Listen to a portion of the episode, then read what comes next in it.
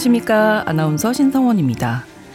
정말 추운 겨울날 고슴도치 몇 마리가 함께 모여 있습니다. 이들은 이 추위를 조금이라도 덜 느끼기 위해서 서로 꼭 뭉쳐 있기로 하는데요. 하지만 고슴도치의 뾰족뾰족 가시 같은 털 때문에 가까이 가면 갈수록 서로 멀어질 수밖에 없는 상황이 됩니다. 추운데 다가가면 아프고 결국 고슴도치들은 서로 최소한의 거리를 두고 함께 있는 것이 서로를 위한 최선의 방법임을 깨닫게 되는데요. 우리도 이런 고슴도치와 비슷한 모습일 때가 많죠.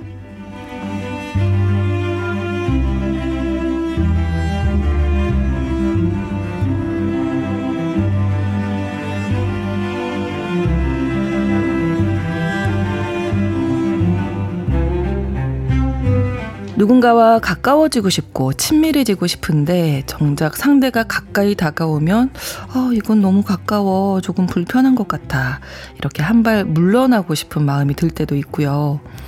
너무 가까워졌다가 혹시 내가 상처를 받거나 상처를 주면 어쩌지? 라면서 지레 거리를 유지할 때도 있습니다. 이런 양가적인 마음을 고슴도치 딜레마라고 부르는데요. 현대사회에 많이 나타나는 인간의 심리라고 합니다. 사람의 마음을 들여다보고 길을 찾는 뉴스브런치 부서 심리연구소. 오늘 뉴부심에서는 고슴도치 딜레마 증후군에 대한 이야기 함께 나눠보겠습니다. 2023년 11월 12일 일요일 뉴부심 문을 열겠습니다.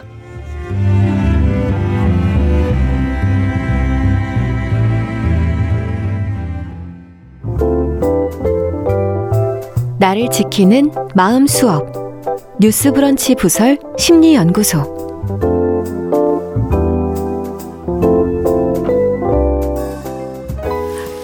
살면서 부딪히는 다양한 상황 그리고 그 안에 얽힌 마음의 문제들을 영화와 책을 통해서 살펴보고 심리학적으로 풀어보는 시간입니다. 일요일에 뉴스 브런치 부설 심리연구소 문을 열었습니다. 오늘도 세 분과 함께 하는데요. 먼저 책으로 마음을 읽어주시죠. 남정미 서평가님 나오셨습니다. 안녕하세요. 아니요, 안 안녕한데요. 왜요? 뾰족, 뾰족. 오늘은 뾰족뾰족이니까요. 아, 오늘 고슴도치니까. 안녕하세요. 남 고슴도치입니다. 네. 그리고 영화 속 인물의 심리를 들려주십니다. 김준현 작가님 어서 오세요. 네, 안녕하세요.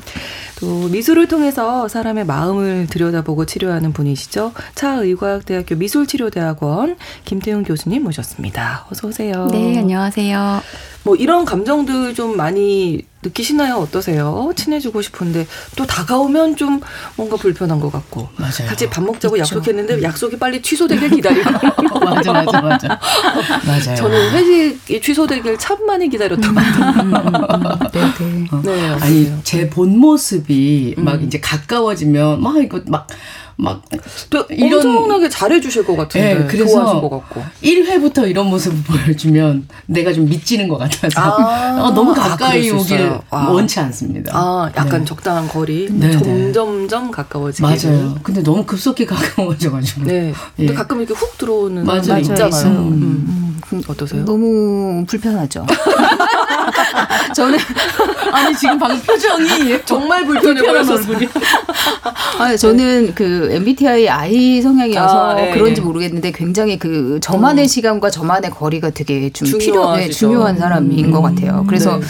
어, 너무 좋은데 너무 막 매일매일 만나고 이런 건 또 싫고 너무 너무 음, 좋지만 가끔은 음. 따로따로 시간을 보내는 이런 맞아요. 것들이 있으면 좋겠다 이런 스타일이라서 저는 음. 약간 이런 성향이 되게 다분히 있는 것 같아요. 아, 네. 사실 뭐 부부끼리도 그렇잖아요. 그냥 각자의 시간이 필요하다 이런 얘기를 많이들 맞아요. 하시곤 하는데 오늘 이제 고슴도치 딜레마 얘기하게 되거든요.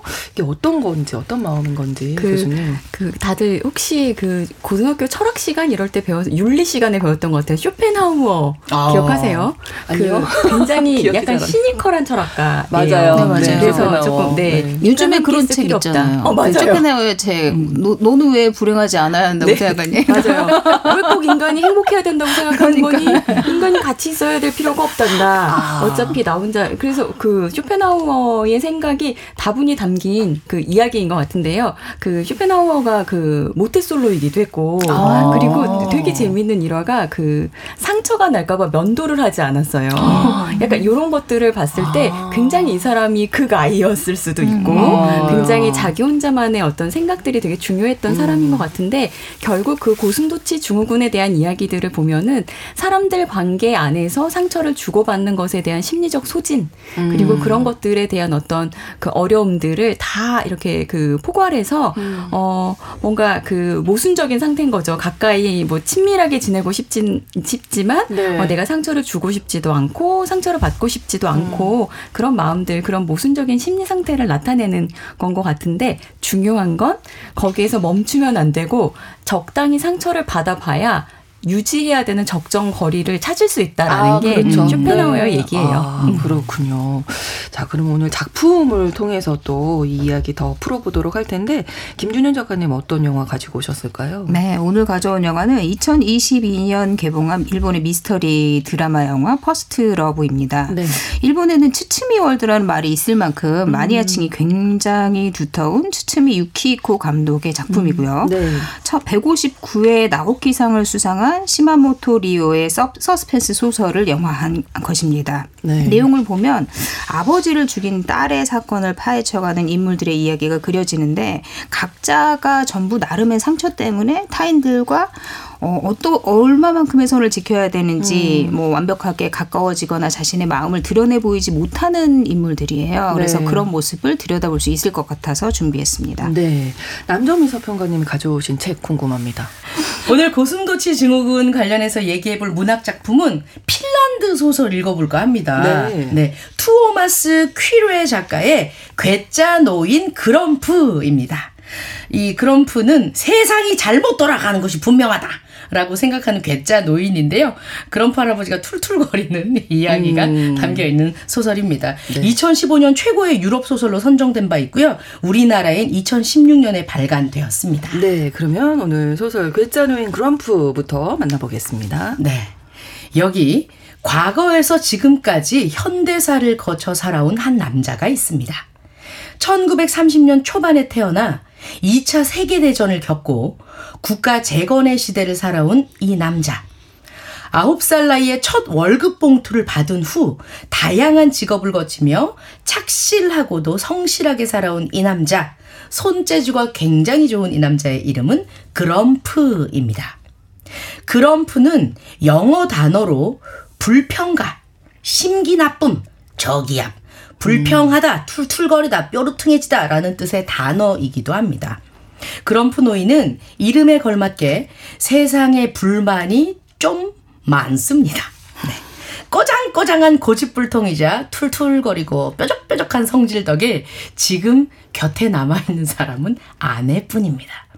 그나마 아내가 참 사랑을 해줘서 잘 살았는데 현재 아내는 치매로 요양병원에 입원 중입니다.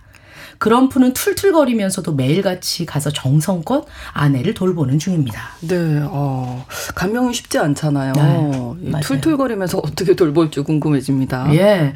어, 근데 이제 이게 그 아내한테는 툴툴거리지 않지만 음. 이 주변에 있는 어떤 이 시스템이나 이런 거에 대해서는 툴툴거려요. 아, 그래요? 네. 그럼 한번 들어볼까요? 네.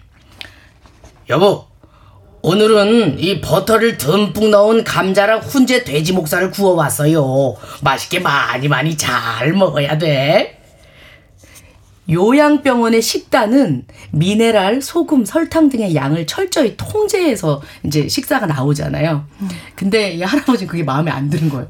먹고 싶으면 먹어야지 뭐. 그래서 막 이렇게 만들어 오는 거예요. 집에서 가져온 음식을 병원 밥에 섞여, 섞어서 이제 먹이는 것을 들켜서는 안 되는데 매번 음. 이러고 있습니다.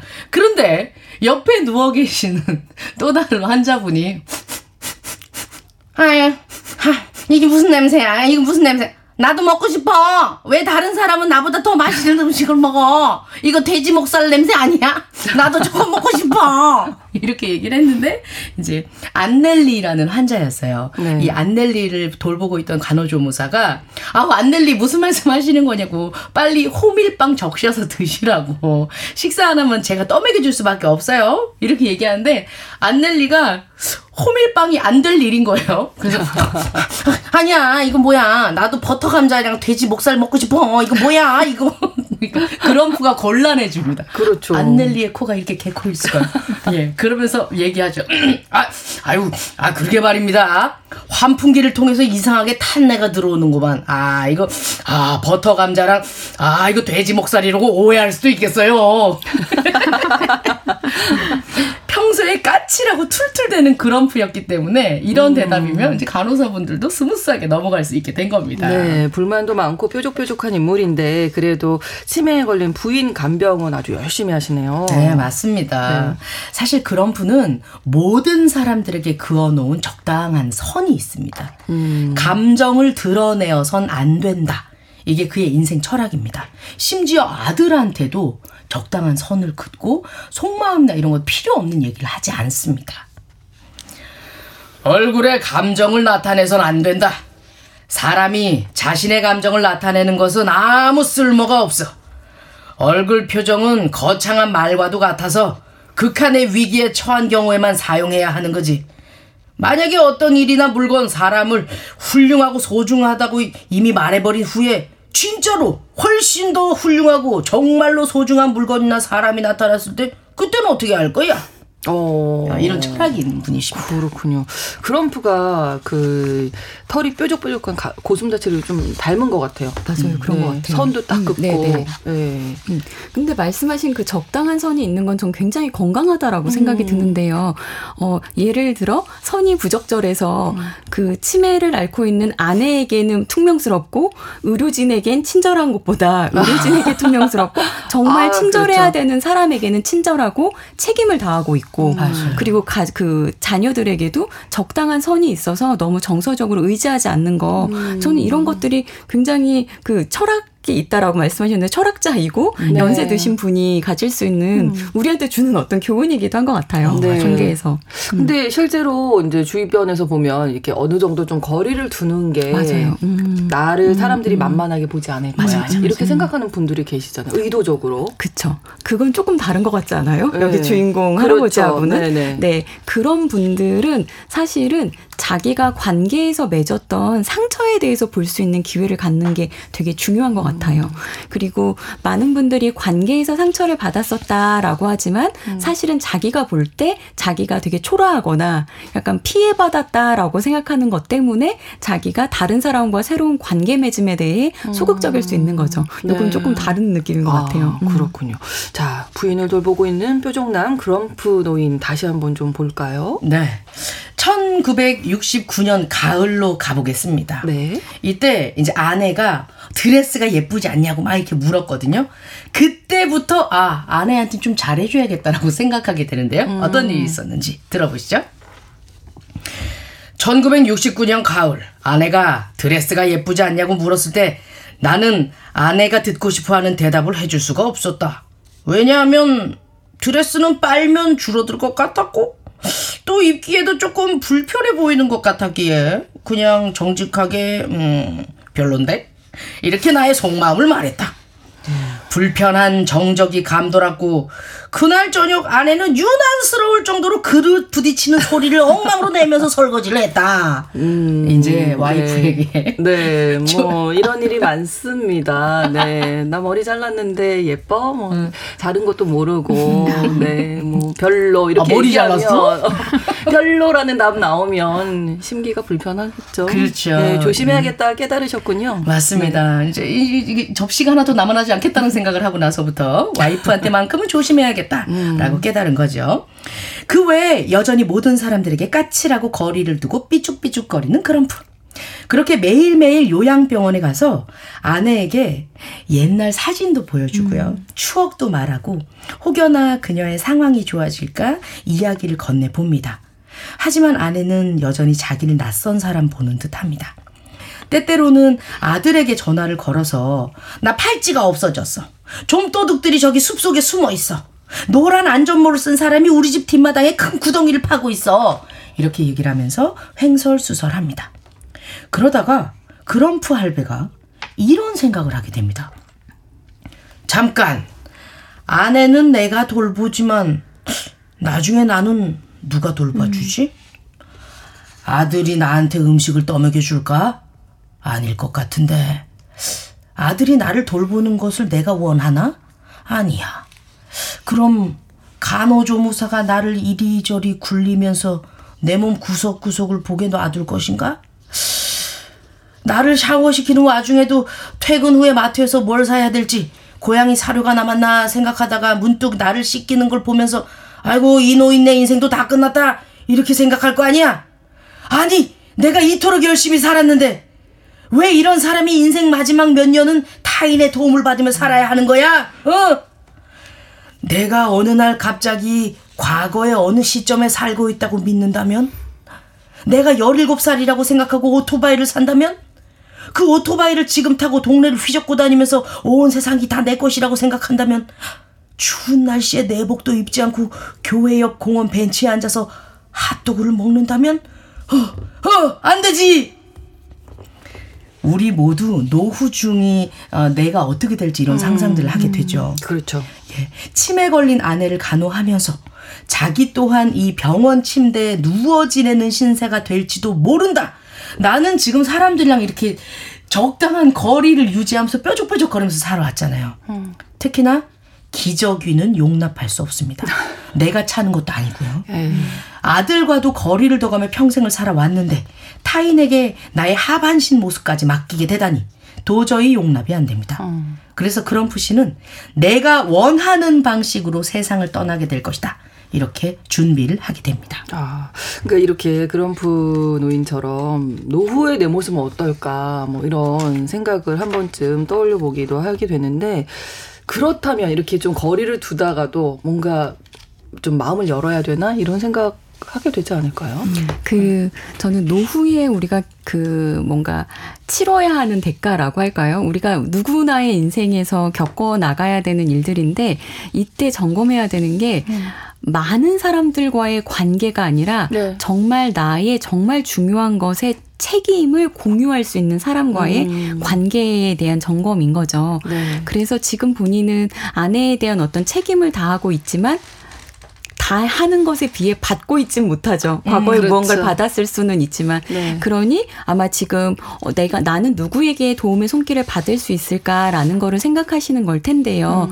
요런 것들이 아마 노후에 있어서 많은 사람들하고의 관계가 아니라 맞아요. 정말 중요한 사람하고의 관계를 그거는 좀 찔려도 음. 상처를 서로 주거나 받거나 하더라도 네. 어떤 관계, 책임을 공유하고 있는 관계에서는 유지해야 하고 음. 그 책임을 감당해야 된다. 뭐 이런 이야기들이 좀 느껴지는 것 같아요. 그런데 주인공 할아버지 정말로 되게 존엄하시고 네. 그 자기 삶에 대한 어떤 주체성이 끝까지 음. 있는 게 어, 서글프다라고 주저만 주저앉아 있지만 않는 것들이 너무 멋지십니다, 진짜. 음. 네, 구체적인 방법을 지금 네, 생각하고 네. 있는 거잖아요. 어떤 방법들을 좀 생각하셨을지 다시 얘기 들어보겠습니다. 네. 어, 할아버지께서는 이제 사람들을 잘 믿지 못합니다. 네. 이렇게 제가 나를 속이면 어떡하지? 뭐 이런 생각 많이 하시거든요. 네. 어, 이런 생각을 하세요. 장례업체 사장은 유가족들에게 끝까지 마지막 한 푼까지 쥐어 짜려고 할 거야. 이러면서 안 돼. 다 내가 준비할 거다. 미리. 네. 그러면서 어? 내 관은 내가 짠다. 이제 핀란드가 목재가 되게 좋잖아요. 아, 그렇죠. 러니까 이미 13년 아. 전부터 창고에 본인의 관을 짤 목재를 나무를 이미 배워 놓으셨었어요. 아. 근데 지금 이제 아내분께서 치매에 네. 계시고 하니까 만들 때 두 관을 관짝 두 개를 만들겠어 이러면서 아. 와이프 거는 와이프가 평소에 좋아했으니까 레이스를 이렇게 끌로 긁어야지 뭐 이런 아. 얘기를 하면서 디자인도 파고 음. 이제 그렇게 구상을 하는데 아들이 듣고 화들짝 놀라요. 뭘 안다고요? 이러면서 그렇죠. 예. 어, 내 관은 내가 짠다! 이러면서 본인과 아내의 관을 짤 준비를 하고요. 네. 그리고 우리가 이제 그 장례식장에 내가 죽고 나면 추도사나 뭐 이런 이제 추모 행렬이 올 거 아니에요. 그런데 이런 생각을 합니다. 아 참, 내가 평생 까칠하게 살았다는 건 뭐든가 다 알고 있을 거야. 누가 나 죽고 내 장례식장 와서 욕할 수도 있잖아? 안 돼! 죽어서 욕 먹을 수 없지! 내 추도문은 내가 쓴다! 너무 다 내가 하는 거 아니에요? 내가 써요. 예. 아. 그러면서 이제 나무 묘비도 준비하고요. 어, 이것저것 다 준비를 해 나가고 있습니다. 음. 근데 이제 유언장만 작성하면 되는데요. 네. 아이고 잉크가 없습니다. 어. 이 유언장을 쓰는 잉크하고 만년필이 있어야 돼요. 네. 이제 그 특유의 쓰는 그런 게 있기 때문에 본인이 이거를 사야 된다고 얘기를 하니까 아들이 얘기를 합니다. 아 아버지 인터넷으로 뽑아드릴게요. 그러니까 안 돼. 이거 이거 추도식은 그 펜으로 내가 쓴다. 그 잉크로. 아. 이러면서 이제 아들이랑 틱톡거리면서 또 이제 잉크를 사러 나가는 장면들이 나와요. 네. 과연 까칠하고 뾰족뾰족하게 평생 살아온 그럼프는 본인의 장례식을 무사히 준비할 수 있을까요? 음. 예, 투오마스 퀴, 퀴레의 개짜노인 그럼프에서 확인하십시오. 저는 이야기를 들으면 들을수록 이 그럼프 노인 아주 매력적인데요. 음, 멋있죠. 네, 네. 멋있어요. 참고로 할아버지가 자기 관짝을 썼을지는 궁금합니다. 네, 네, 그러니까요. 예, 2018년에 새로운 책이 나옵니다. 아. 한국에 온 괴짜 노인 그럼프. 오. 예, 2년 후에 이제 그 게- 그럼프 노인의 손녀가 네. 한국에 교환학생으로 와 있어요. 예, 그러면서 영상 통화를 하는데 뒤에 나무 판넬 같은 납작한 이런 합판 같은 거에서 전화를 하는 거였고 아니 가난하나 왜 이러지 우리 손녀를 저런 데서 아. 공부시킬 수 없지 네. 이러면서 이제 그 궁금해서. 당시 상황에 어 그 미국하고 북한하고 이런 교류들이랑 네. 이 긴장감도 오가고 하는 그런 시즌이었는데 평창 동계 올림픽이 발표가 됩니다. 예, 그렇게 해서 어, 7,000km 멀리 떨어져 있는 헬싱키에서부터 출발해서 이제 네. 한국으로 오는 그런 장면이 나오거든요. 그러니까 관은 2년 후에도 안 쓰신 걸로 아. 보입니다. 사실 이 책 주인공은 1930년대 초에 태어나서 전쟁 당시와 그 직후 지독히 힘들었던 시기에 국민학교를 마치고 네. 상급학교에 진학을 하지 못했습니다. 우리나라의 많은 그런 어르신들이랑 봤을 때 좀 비슷한 네, 상황이지요. 이 핀란드는 600년이 넘도록 스웨덴의 속국이었다가 그렇죠. 제정 러시아의 통치로 다시 100년 이상 이렇게 지배를 받았고요. 이후 소련의 재침략을 물리친 역사를 가지고 있습니다. 그러니까 이 고집센 주인공이 어 어떻게 보면 우리나라를 일으켜 세우신 우리 우리 어른들과도 비슷한 상황인 거예요. 그러네요. 그래서 이분들은 주어진 일은 묵묵히 해내고 남에게 민폐를 끼치는 것 자체를 굉장히 싫어하십니다. 그게 사랑하는 방법이고 배려고 예의라고 생각하시는 거예요. 네. 이책 읽고 나니까 우리 할머니 할아버지 네, 네, 엄마 네. 아빠 세대가 너무나 많이 이해가 가고 참 존경스럽다는 생각이 들었습니다. 그렇다면 이 엄격하게 거리두기를 한 이유가 너무 이렇게 사실 수밖에 없. 이게 어떻게 보면 생활 방식이셨구나 이렇게 네. 이해할 수밖에 없는데 우리 오늘 이제 고슴도치 증후군, 고슴도치 딜레마 이야기 하고 있잖아요. 인간 사이 사람과 사람 사이의 적당한 거리는 어느 정도일까요? 그 앞서 말씀 주신 것처럼 그게 그분이 살아가는데 어떤 그 삶의 방식이고 예의일 수 있잖아요. 네. 그래서 가까운 사람들 사이에 예의를 더 지켜라라고 하는 어떤 우리나라 이야기들처럼 예의 지키는 거 되게 중요하다라고 하는데 그 예의가 제가 생각하는 선과 어, 선생님이. 생각하시는 선이 또 다를 수 있기 때문에 어쩔 수 없어요. 이건 시행착오를 통해서 음. 그 거리를 좁혀가거나 다시 뒤로 물리거나 음. 그 과정이 필요하거든요. 네. 그래서 항상 이렇게 관계에서 다가가는 것도 또 그또 관계 없이 살아가는 것도 힘들어하는 네. 그 안에서 모순을 겪고 있는 분들께 꼭 말씀드리는 게 네. 관계 안에서 상처받는 건 어쩔 수 없어요. 그렇죠. 상처를 받는 건 그 관계를 진전시키는 과정에 반드시 필요한 거다. 그러니까 상처를 안 받으려고 하면 안 돼요라는 음. 그렇죠. 이야기들 드립니다. 네, 상처가 무서워서 사람을 아예 안 만나고 살 수는 음, 없는 게또 그러니까요. 네, 인간이니까요. 네. 자, 오늘 고슴도치 딜레마 이야기 나누고 있는데요. 잠시 여기서 노래 한 곡 들려드리고 다시 이야기 나눠보겠습니다. 유재하의 노래입니다. 내 마음에 비친 내 모습. 마음의 근력을 키웁니다. 뉴스브런치 부설 심리연구소 뉴스브런치 부설 심리연구소 뉴보심입니다. 오늘도 차의과학대학교 미술치료대학원 김태훈 교수님, 남정미 서평가님, 김준영 작가님 세 분과 함께 고슴도치 딜레마의 증후군, 고슴도치 증후군에 대한 이야기 나누고 있습니다. 자, 고슴도치 딜레마를 부모 자녀 간에도 좀 적용해 볼 수 있을 것 같아요. 어떻게 보면 가장 음. 가까워야 되는데 음. 또 너무 가까이 부모가 다가가면 또 아이들이 좀 어, 왜 이러세요? 말씀 주신 거와 같죠. 엄마들이 대체로 다가가요. 아기 어, 때는 어, 아이들이 안아달라고 하지만 사실은 엄마의 품은 저는 아이들이 안아줘 안아줘라고 했을 음. 때 허락하는 거가 정말 다인 것 같아요. 그래서 네. 그때 한없이 많이 안아주세요라고 말씀드리는데 엄마들은 내가 너의 가시에 찔리더라도 내가 너에게 다가갈게. 네. 왜냐하면 엄마가 다 아니까 엄마가 다 해줄게 도와줄게 엄마가 답을 알아 엄마 말을 음. 들으면 돼 라고 하고 요즘에 너무 엄마들 똑똑하시거든요. 네. 다 알고 있는 것 같이 음. 행동하세요. 그런데 사실은 어, 엄마가 다 아이를 위해서 그렇게 한다고 생각해서 그렇게 하시겠지만 음. 그 상담 현장에서 꼭 보여드리는 게 엄마 가시에 찔리고 있는 아이의 모습도 보여드려야 돼요. 음. 엄마는 네 가시에 내가 찔리지만 이렇게 하고 있다라고 하지만 사실 어머니 어머니 가시가 더 어른이어서 크고 아, 어머니 그렇죠. 가시에 아이의 연약한 피부에서도 피가 음. 날수 있다라는 거를 말씀드리면 그때 엄마가 건강한 경계에 대해서 그때 점검을 음. 하시죠. 음. 그렇죠. 유독 또 이렇게 못 놓는 분들이 계셔서 그쵸. 네, 네. 그 그림을 기억 기억을 하셔야 네, 네. 되겠습니다. 사실은 성인이 돼서 결혼을 했는데도 못 노는 분들 계시거든요. 맞아, 요즘 캥거루족 굉장히 많아요.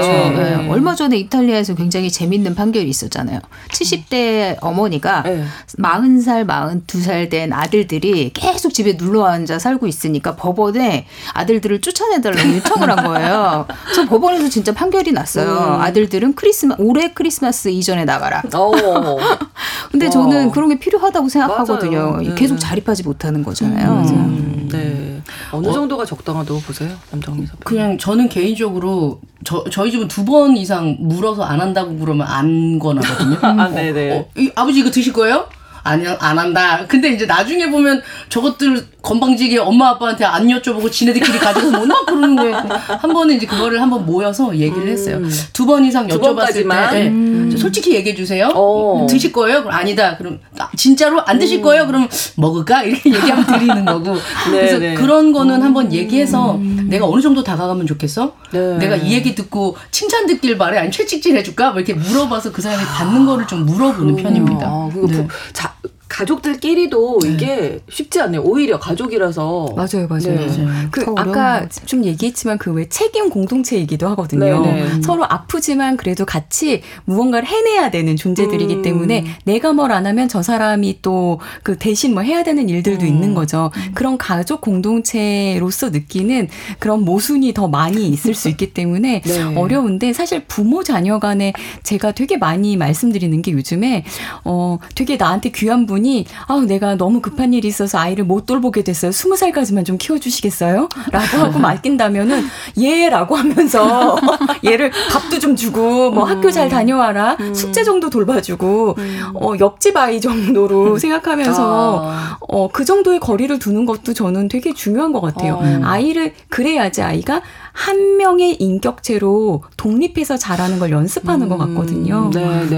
음. 너무 다 해주시니까 네, 네. 부모님들이 맞아, 맞아. 생각까지 생각하고 네, 생각까지 다 해주시고 아. 감정까지 다 읽어주시잖아요. 요즘은. 아, 그렇죠. 음. 예. 저는 어디서 그 선생님이 하시는 말씀 들었는데 어머니 애가 한다고 하는 거 어머니가 안 돼. 여기까지 하지 마. 이건 하지 마. 하지 마시라고. 어. 그러면 그 아이는 어머니 이상 클 수 없어요. 그러니까요. 아, 많은 생각을 하게 됩니다. 부모 자녀 간의 거리두기, 적당한 거리두기가 필요하다. 이 말씀 들었고요. 자, 자 이번에는 김준현 작가님이 선택하신 영화 First Love 들어보겠습니다. 네, 영화는 피투성이가 돼서 강가를 걷고 있는 미모의 여대생이 체포되면서 시작을 하거든요. 네. 살해된 사람은 그녀의 아버지예요. 그런데 음. 언론에는 어, 살인 동기는 그쪽에서 찾으세요라고 했다는 그 용의자 의 도발적인 언행이 알려지면서 점점 점점 화제가 됩니다. 그러니까 그런데 이제 이런 사건의 내용을 라디오 방송에서 사건에 얽힌 범인의 심리를 파악해서 전달하는 상담 심리사 유키도 듣게 돼요. 네. 그리고 이 사건에 관심을 갖게 됩니다. 그래서 남편의 동생이자 변호사인 카쇼의 도움을 받아서 그 용의자인 칸나의 진짜 살인 동기를 밝혀내려고 합니다. 네. 국선 변호사였던 카쇼는 칸나 일에 굉장히 소극적 공식적이에요. 왜 그러냐면 만나봤는데 정신 상태가 이상하다. 음. 정상적이지 않고 숨기는 게 많고 음. 거짓된 인물인 것 같다. 이러면서 유키도 그 일을 하지 않기를 바라거든요. 네. 그럼에도 불구하고 유키는 칸나를 직접 만나서 사건의 실체에 한 발 더 접근하려고 합니다. 그리고 칸나를 만나면서 처음에는 너무 그냥 젊은 20대 같이 봤는데 음. 점점 뭔가 정신 상태가 온전치가 않네, 불안정하네 이런 생각을 하면서 칸나가 감추고 있는 사연 이 뭔가 있구나라는 어. 걸 짐작하게 됩니다. 속내를 잘 털어내지 못하는 네, 인물이네요. 네, 칸나가. 칸나는 네.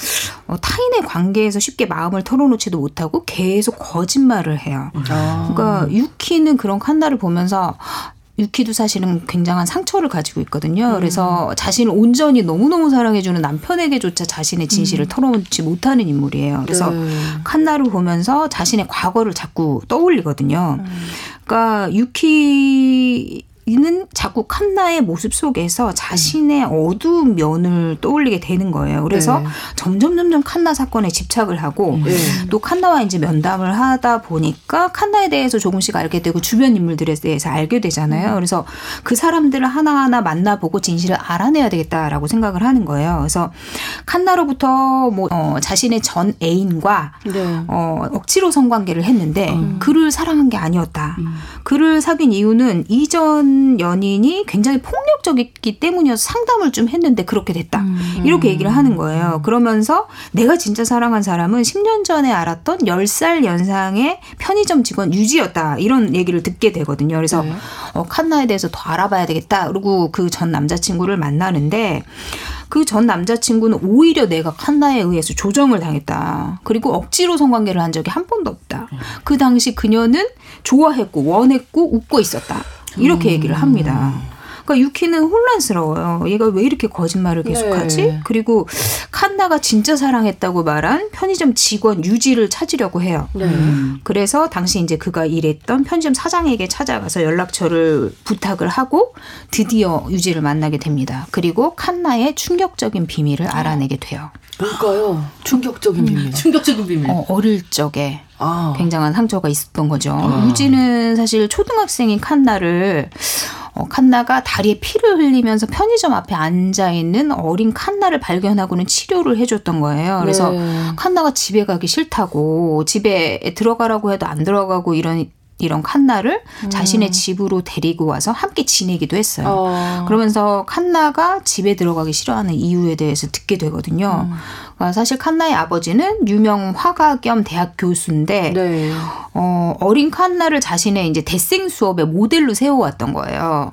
근데 어. 옆에 누드인 남 남자들이 서, 성인 남성들이 서 있었던 거죠. 어. 그리고 학생들 그림을 그리는 학생들은 전부 남학생이에요. 그리고 뒤풀이에서 또그 학생들이 초등학생 칸나를 희롱하기도 하고 만지기도 하고 이랬던 거죠. 음. 그런데 자신을 보호해줘야 될 엄마와 아빠는 그냥 지켜보기만 한 거예요. 그러니까 그게 너무 힘드니까 그만하고 싶다. 괴롭다 이렇게 얘기를 하는데도 계속 그 일을 시키는 거죠. 네. 그러던 차에 이제 자신에게 다정하게 대해준 유지에게 이제 끌릴 수밖에 없었는데 그렇죠. 유지 역시 칸나에게 다른 마음을 품게 됩니다. 음. 함께 지내면서 칸나를 성추행하게 돼요.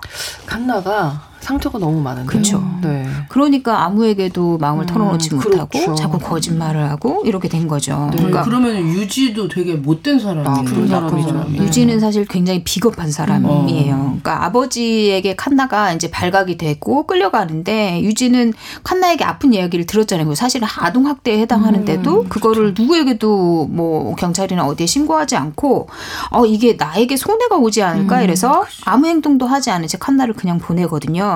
그러니까 칸나는 자기가 유일하게 믿었던 유지조차도 자신을 도와주지 않았잖아요. 음. 그러니까 누구에게도 마음을 열지 못하고 계속 거짓된 삶을 살아왔던 거죠. 음.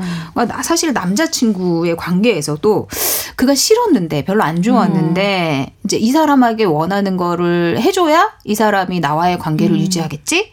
이 사람이 나를 도와주겠지. 이런 마음 때문에 싫으면서도 음. 성관계를 하면서도 웃었던 거예요. 아. 그런 그녀의 모습을 보고 전 남자친구는 아 좋았구나. 좋아했구나. 이렇게 네. 생각을 한 거죠. 그러니까 좋아하는 사람에게 상처를 입는다는 게 칸나에게는 너무 음. 큰 그렇죠. 거죠. 그래서 누구에게 또 다가가지도 나의 과거를 보여주지도 못하고 살아온 겁니다.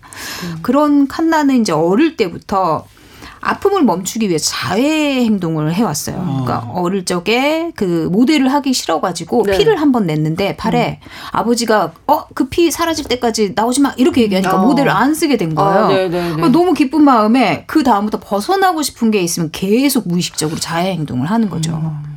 네. 고슴도치 딜레마 오늘 이야기를 하는데 칸나는 좀 많이 그렇죠. 이제 많은 상처를 받고 예. 그런 상황이네요. 근데 깊은 관계를 맺지 못하는 사람들의 원인을 여기서 조금 살펴볼 수 있지 않을까 네, 싶은데요. 여기 영화 속에서는 네. 사실 그 어린 시절의 불안정 애착, 부모의 음. 무관심, 어, 애착의 형태도 되게 여러 가지인데 이거는 과한 사랑인 것 같기도 하지만 음. 자기를 보호, 적절하게 그 연령에 맞는 보호를 해주지 못하고 있잖아요. 음. 이런 어린, 그 불안정 애착 관계는 현재의 연인 관계, 미래의 부부 관계, 미래의 자녀하고 부모의 관계 에도 계속 영향을 끼쳐요. 어. 그리고 또 그 버려질까봐의 두려움. 어린 시절에 나를 힘들게 했던 부모이지만 아이들이 아동학대 쉼터 같은 데서 분리될 때 자기를 좀 전까지 때렸던 엄마임에도 엄마 가지마, 엄마 가지마 이래요. 어. 아이들한테는 생존과 연결되는 존재이기 때문에 그럼에도 내가 또 버려질까봐에 대한 두려움들이 있었을 거예요. 안정적인 관계를 관계를 맺고 사랑을 받고 사랑을 주는 것들이 어려웠던 아마 칸나에게는 남자 친구하고의 관계나 누군가한테 음. 돌봄을 받아보려고 했지만 시도가 그 성공하지 못했던 그런 경험들이 네. 현재의 자기를 힘들게 하고 자기를 해하고 그리고 지금 거짓말을 하고 살인을 저지르고 아. 이런 것들에 다 밑바탕이 되었을 것 같아요. 음. 네. 그러니까 애착이라는 게 정말, 정말 중요한 거예요. 네. 사람의 인생에 네, 네. 있어서. 네. 자, 아버지와 옛 연인에게 상처를 가지고 있는 칸나 이야기 조금 더 들어보겠습니다. 네. 칸나의 사건을 추적하면서 이제 유키도 자신의 충격적인 어린 시절의 기억이 자꾸 음. 되살아납니다. 음.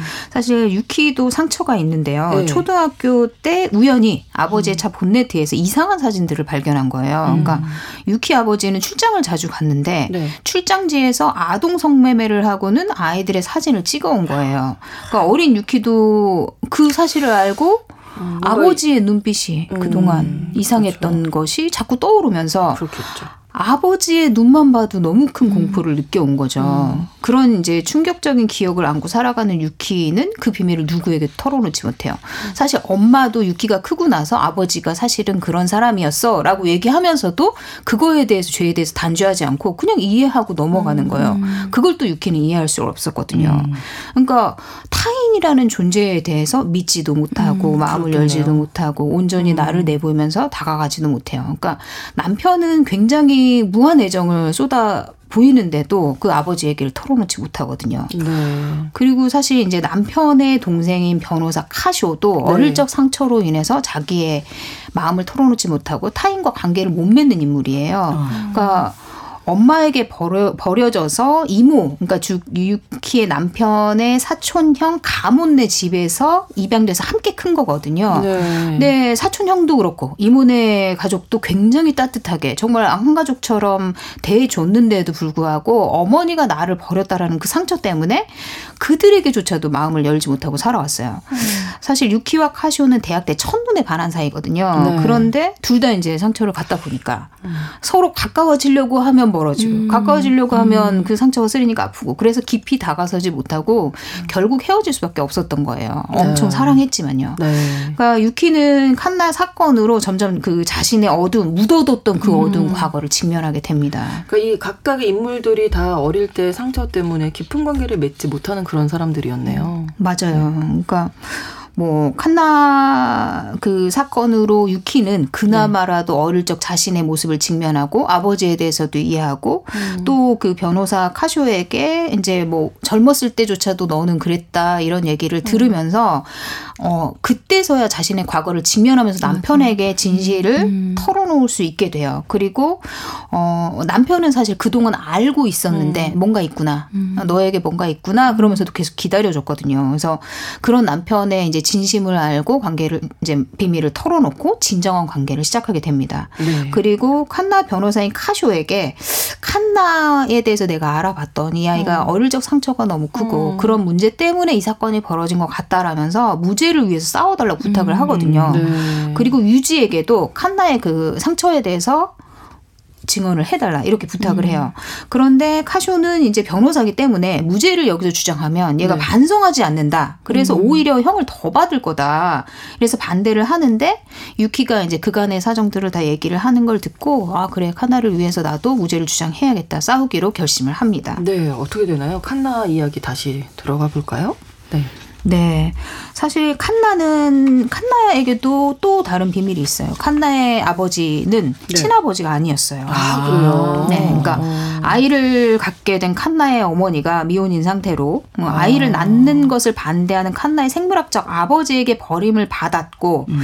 또 이제 거기에 이제 남편이 돼 주겠다라고 얘기하는 지금의 남편과 결혼을 하게 된 음. 거죠. 그래서 어, 싫은 일이 있어도 싫다라고 말을 못하고 이 남자조차 나를 버리지 않을까. 그러니까 음. 칸나의 엄마조차도 상처를 받을까봐 남편에게 제대로 말도 못하고 칸나를 보호하지도 못하고 자신의 손목에 자해를 하면서 그렇게 아이고. 참고 살아온 겁니다. 그러니까 사실은 칸나가 자해하는 모습을 봐, 봤는데 자신과 비슷하게 닮아 있잖아요. 그러니까 음. 칸나를 사랑하지도 못하고 음. 미워하지도 음. 못하고 이러면서 애정 관계를 형성할 수 없었던 거죠. 그래서 사실은 칸나가 사건 당일 아버지를 죽이게 된 것도 고의가 아니었어요. 어. 아, 결말에 예, 큰 반전이 숨어 있습니다. 영화로 한번 확인해 보시기 바랍니다. 알겠습니다. 영화 First Love 이렇게 소개를 해주셨는데 오늘도 비디오 빌리러. 비디오 옛날 사람 아, 비디오 빌리러 가야겠어.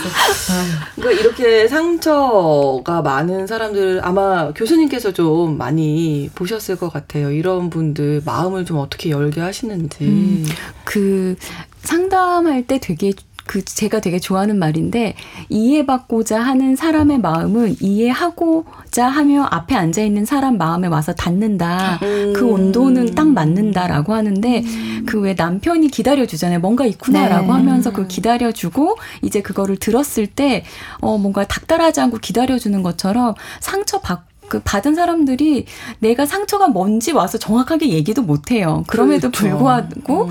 와서 내가 도움받고 싶어요라고 할 때 그 앞에 앉아서 그 동일한 온도로 그 마음의 아. 온도로 같이 기다려주는 것, 어, 같이 그 자리에 존재해주는 것, 이게 가장 그 상처받으신 분들이 음. 마음을 열고 직면할 수 있는 용기를 갖게 음. 되는 기회가 되는 것 같아요. 거기서부터 이제 시작인 네, 맞아요. 거니까요. 네. 자꾸 뭔가를 음. 뭐 해결책을 주려는 맞아요. 게 아니라 진술 받는 게 아니라 네네. 네. 같이 공감해주는 음, 네. 거, 옆에 있어주는 것이 중요하다는 말씀이셨는데 누군가 이렇게 다가오는 것 자체가 불편한 분들 계시잖아요. 음. 그런 분들은 어떻게 하는 게 좋을까요?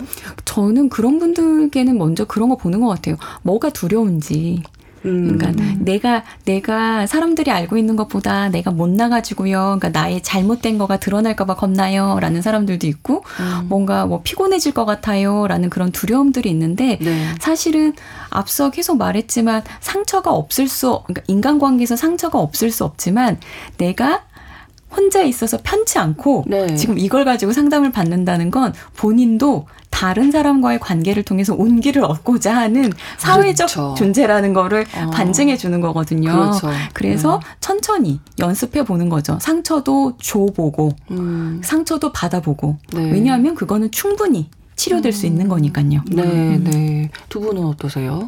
이렇게 그쵸. 참 어려운 음. 문제인데 사실은 그 이제 저희도 살아온 세월이 있으니까 꾸준히 그런 일들이 있어 왔잖아요. 그렇죠. 반복이죠, 네. 사실. 사람을 음. 만나면 그 생각을 한단 맞아. 말이죠. 선입견이나 뭐 편견 음. 같은 걸 갖게 돼요. 음. 어, 이 사람 혹시 어, 과거에 이런 네. 행동을 했던 사람이 나에게 상처를 그렇죠. 맞아요. 예. 네. 근데 그럼에도 불구하고 계속 도전해 봐야 되는 거 아닌가 음. 인간관계도 그런 맞아요. 생각은 듭니다. 네. 예전에 좀 크게 좀 한번 사기당한 적이 있었는데 저희 어. 엄마가 미야, 네 친구 10명 중에 한 명이 그런다고 9명이 다 그런 사람이 아니야. 이렇게 음. 얘기를 하셨는데 그게 살아가면서 진짜 큰 음. 지지가 되고 잣대가 되고 삶의 네, 어떤 네. 철학이 되더라고요. 음.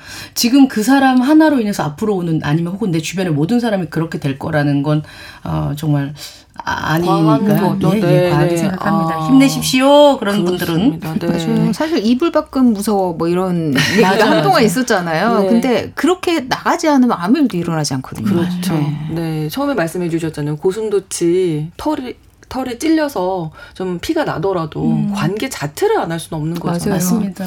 찔리지 않아도 손을 잡을 수 있는 거리 정도가 어느 정도인지를 음. 찾으셔야 되는 것 같아요.